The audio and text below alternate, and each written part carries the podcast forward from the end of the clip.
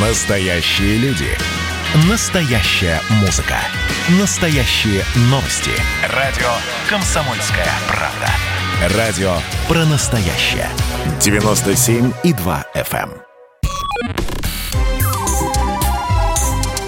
эм. Не отключайте питание радиоприемников. Начинается передача данных. Здравствуйте, друзья. Это передача данных у микрофона Мария Баченина. И Земля – единственная известная нам планета, на которой есть жизнь. Чтобы понять, как она появилась, нам надо представлять себе условия, которые существовали на нашей планете в древнейшие времена.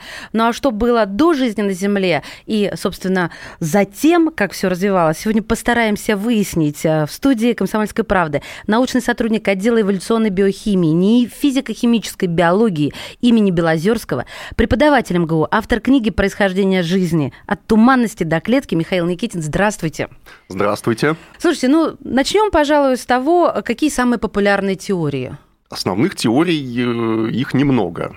Либо что жизнь появилась здесь, на Земле, когда-то, либо что она занесена из космоса и появилась э, где-то раньше, где-то в другом месте нашей галактики или даже не нашей. То есть вот... То есть теория зарождения жизни на Земле и теория панспермии. Ага. Так, и какой склоняться правильнее? Спросим автора книги «Происхождение жизни». Честный ответ мы не знаем, но э, Ученые оценивают теории не только по тому, насколько они верны, особенно когда их впрямую нельзя проверить, но и по тому, что они объясняют и есть ли у нас шанс их проверить. Если жизнь зародилась на Земле, то мы можем надеяться откопать какие-то ископаемые следы этого процесса, воспроизвести это в лаборатории, а если жизнь зарождалась где-то на других планетах или вообще не на планетах, то найти это будет гораздо сложнее и проверить. Кроме того, если жизнь прилетела из космоса, то мы можем ожидать э, увидеть э, какие-то следы жизни, скажем, в метеоритах. Метеоритов на Землю падает много, ученые их исследуют, и никогда еще следов жизни в метеоритах не находили.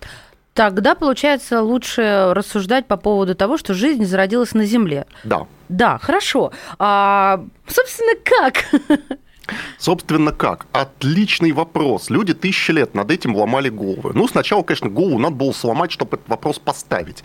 Потому что у древних людей э, в основе мышления была религия, все придумывали те или иные мифологии, где боги или один бог э, все творил, и это, в общем, было нормальным объяснением. Так. Бог один раз все сотворил, и с тех пор все началось. Как они все-таки люди дошли до идеи, что жизнь когда-то и как-то зародилась? Была еще параллельная идея, что жизнь продолжает зарождаться на наших глазах. Например, Аристотель писал о самозарождении мышей и крокодилов из э, речного ила в Египте после разливов Нила каждую весну. Вот. Был средневековый рецепт э, самозарождения мышей, когда в шкаф кидаете грязные тряпки, немножко зерна и оставляете его закрытым на пару недель, и там мыши самозарождаются. И э, чтобы поставить вопрос о том, как жизнь зародилась, надо было сначала опровергнуть э, эти вот заблуждения. Всё, да. И э, и в опровержении их большую роль сыграл итальянец Лацаро Спаланцани, который доказал, что червячки в гниющем мясе это не самозарождение червячков, это личинки мух. Если гниющее мясо закрыть марлей, чтобы мухи до него не могли добраться, то никаких червячков не получается. То есть самозарождение жизни вот прямо сейчас на наших глазах, его на самом деле нет, угу. если ставить эксперимент аккуратно. Юмор ситуации был в том, что по основной работе Лацара Спалансани был вообще настоятелем монастыря то есть религиозным деятелем и далеко не маленького ранга. Похоже, сам себе на горло наступил человек. Нет, почему? Не, на, не наступил на горло. Он доказал, что творение жизни сейчас не происходит, что для этого, значит, требуется чудо, божественное вмешательство. А, понятно. Он себе на горло как раз не наступал. Так. Ну, хорошо. А, собственно, и дальше как у людей развивались мысли на этот счет?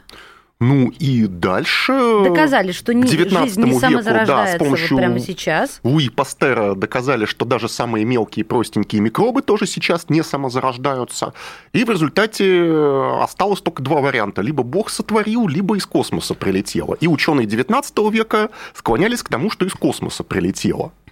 Даже так? Да. Ну, 19 век-то уже все-таки прогрессивное время. Да. Теория панспермии, угу. которой отметились такие великие ученые, как Сванте Арениус, э, лорд Кельвин, в честь которого градусы Кельвина названы.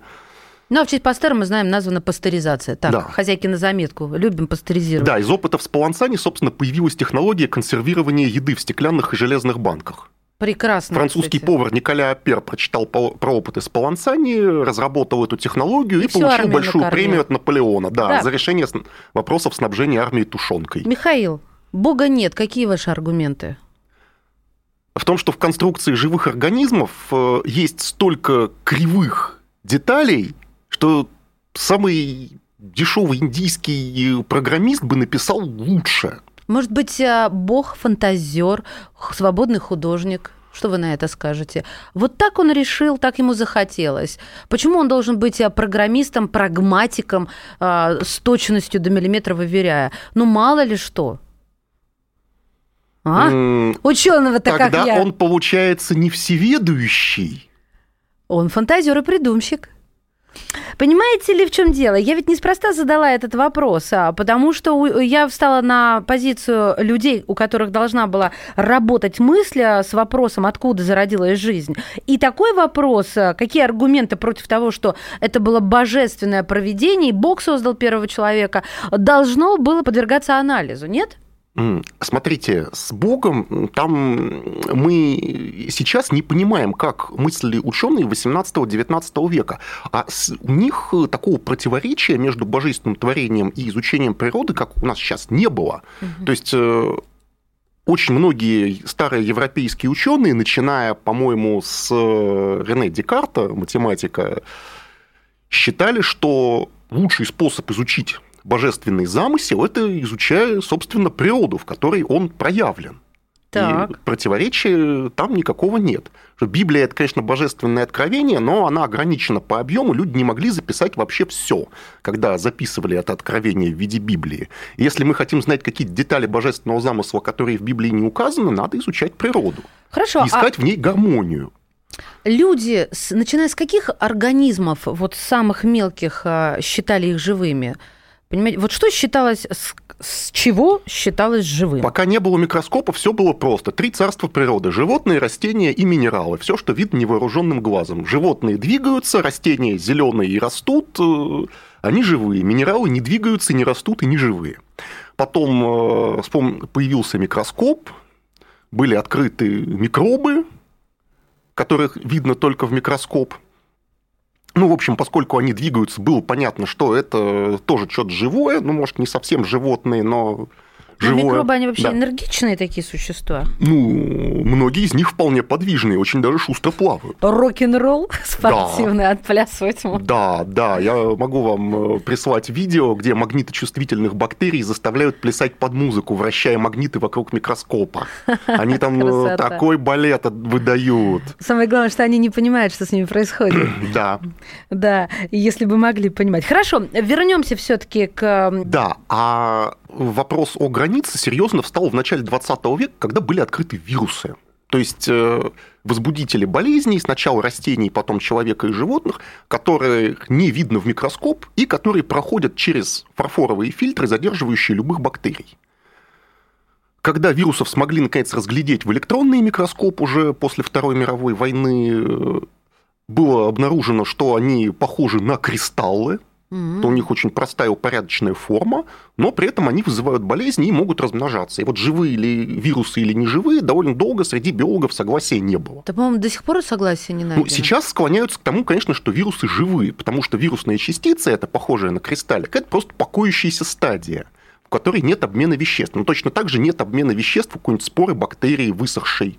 Нет обмена веществ у лягушки, когда она зимует, вмерзая в лед. Лягушку вообще можно даже в жидком азоте заморозить, а аккуратно оттаять, и она живет. Убедительно. А когда вирус размножается в клетке, у него есть обмен веществ, у него есть все признаки жизни. У него есть наследственная информация, вирусы эволюционируют, и, кстати, очень быстро. И вот тут э, теорию эволюции применяют на практике для разработки вакцин от вируса гриппа, потому что грипп каждый год новый, и каждый год нужна новая вакцина, и надо знать заранее. Давайте все-таки, а то я боюсь, что мы так и не откроем тайну. Как жизнь-то появилась э, на Земле? Вот вы сначала нам опишите, пожалуйста, Землю. Я поняла, без а. кислорода, с мощнейшим ультрафиолетовым излучением. На Земле что, поверхность какая? А, поверхность Земли. Вот какая была поверхность Земли 4 э, миллиарда лет назад, когда жизнь зарождалась, на самом деле у геологов согласия нет. Э, сейчас у нас 30% поверхности Земли суши и 70% океан, а вот как это было в древности, непонятно. Есть гипотезы, что был почти сплошной океан, из которого торчали только отдельные островки. Есть гипотезы, что наоборот, почти сплошная суша с небольшим количеством соленых озер которые потом разбавились водой и стали океаном. Потому что большая часть воды на Земле, она на самом деле не в океанах, она глубже, в мантии. И выходит э, в виде пара при извержениях вулканов. 90% земной воды, оно связано в мантии. И в зависимости от активности вулканов и от э, всасывания воды из океанов обратно в мантию в глубоководных желобах, уровень океанов за миллиарды лет мог колебаться очень сильно. Но, учитывая, что мы знаем, жизнь вышла из воды, и если э, склоняться к теории, что а, большая часть планеты была покрыта водой, то куда они выходили? Друзья, выясним это в следующей части передачи данных. Научный сотрудник отдела эволюционной биохимии, не физико-химической биологии имени Белозерского, преподаватель МГУ, автор книги, очень популярной и понятной, рекомендую «Происхождение жизни от туманности до клетки» Михаил Никитин в студии «Комсомольской правды». Не отключайте питание радиоприемников. Идет передача данных. А вот о чем люди хотят поговорить, пусть они вам расскажут, о чем они хотят поговорить. Здравствуйте, товарищи! Страна служит! Вот я смотрю на историю всегда в ретроспективе. Было, стало существует человек, который поставил перед собой цель, да, и сделал то, что сегодня обсуждает весь мир. Комсомольская правда. Это радио.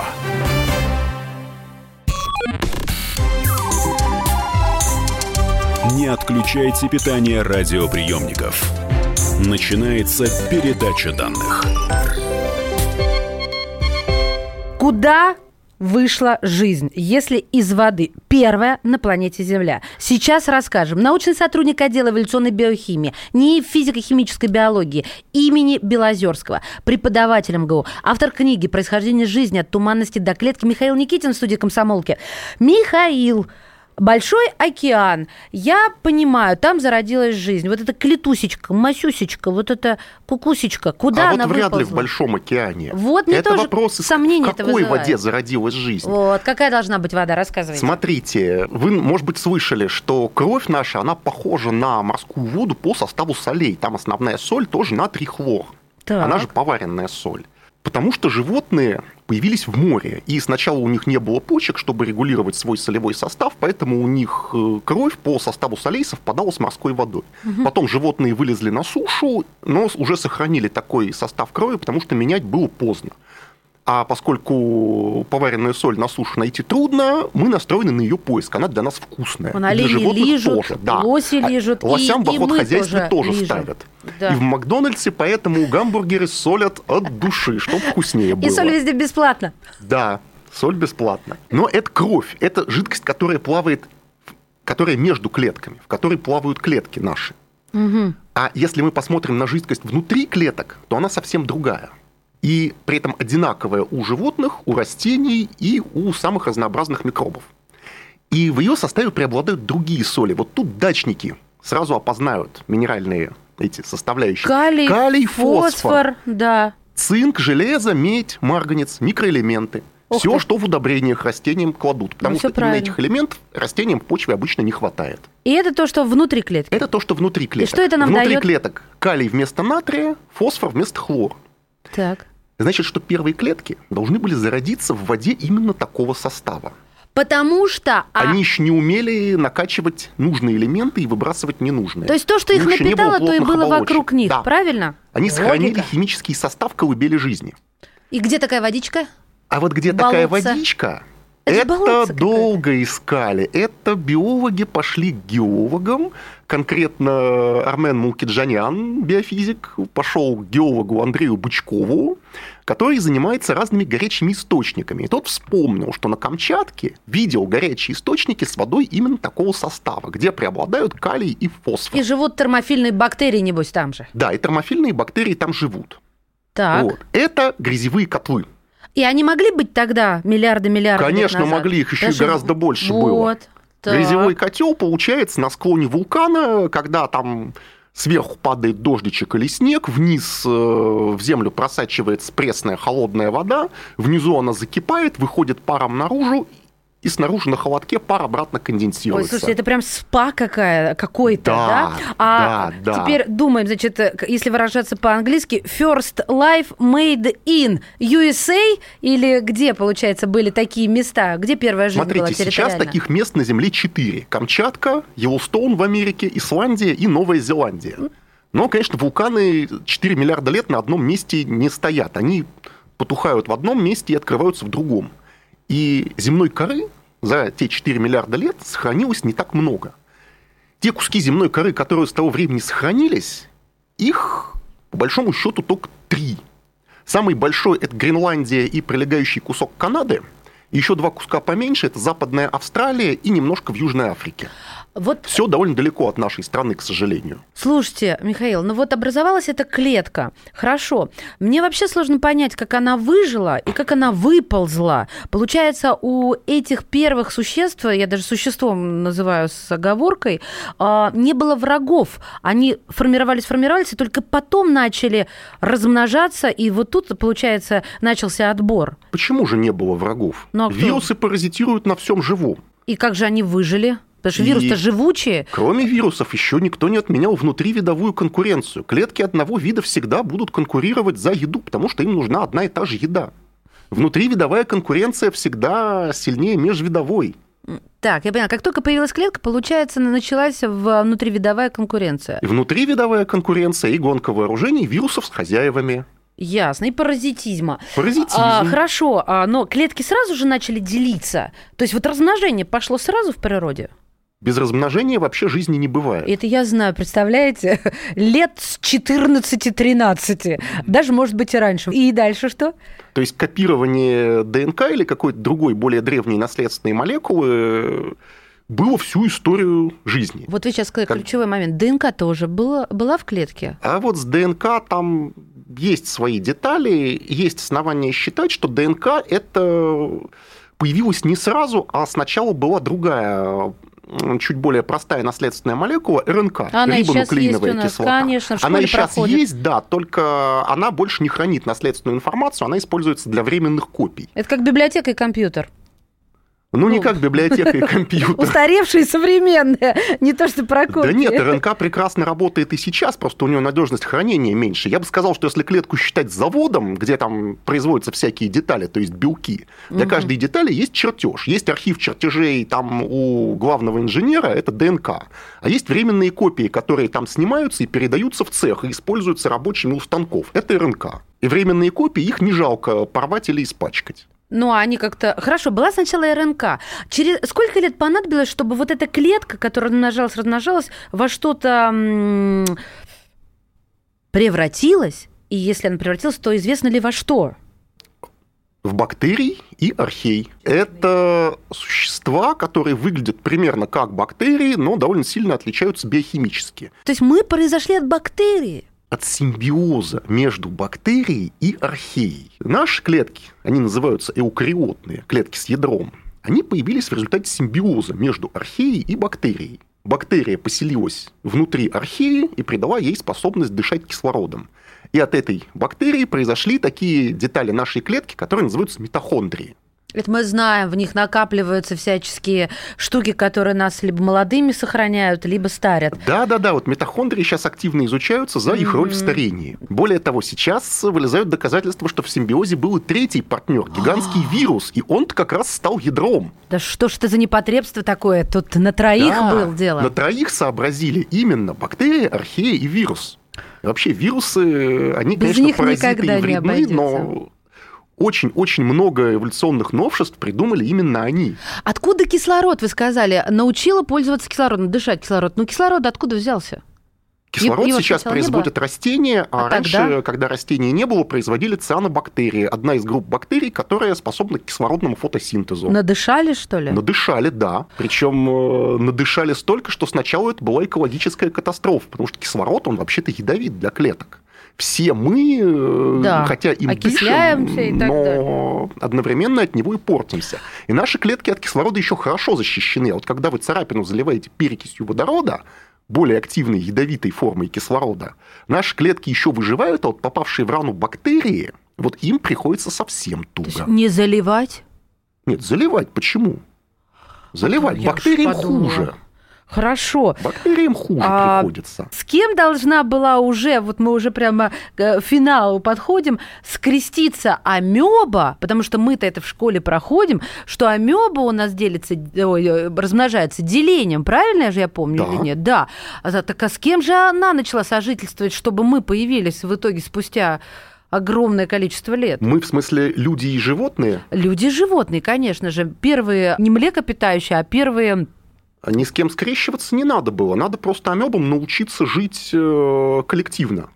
Много амеб одного вида сливались. сливались и образовывали многоклеточные тела. И самые первые шаги подсказывают такие существа, как слизевики Вон или миксомицеты. То есть потому что у клеток сохранилась вот эта способность притягиваться друг к другу, Притягиваться правильно? друг к Даже другу, сейчас да. три биопринтинга на этом построен, что Да, они клетки прекрасно притягиваются. умеют друг к другу цепляться. Да, и прорастать сосудистой сеткой даже. Миксомицетов можно в лесу заметить, на каком-нибудь трухлявом пне после дождя вылезает вдруг такая желтая бесформенная штука, ярко-желтая.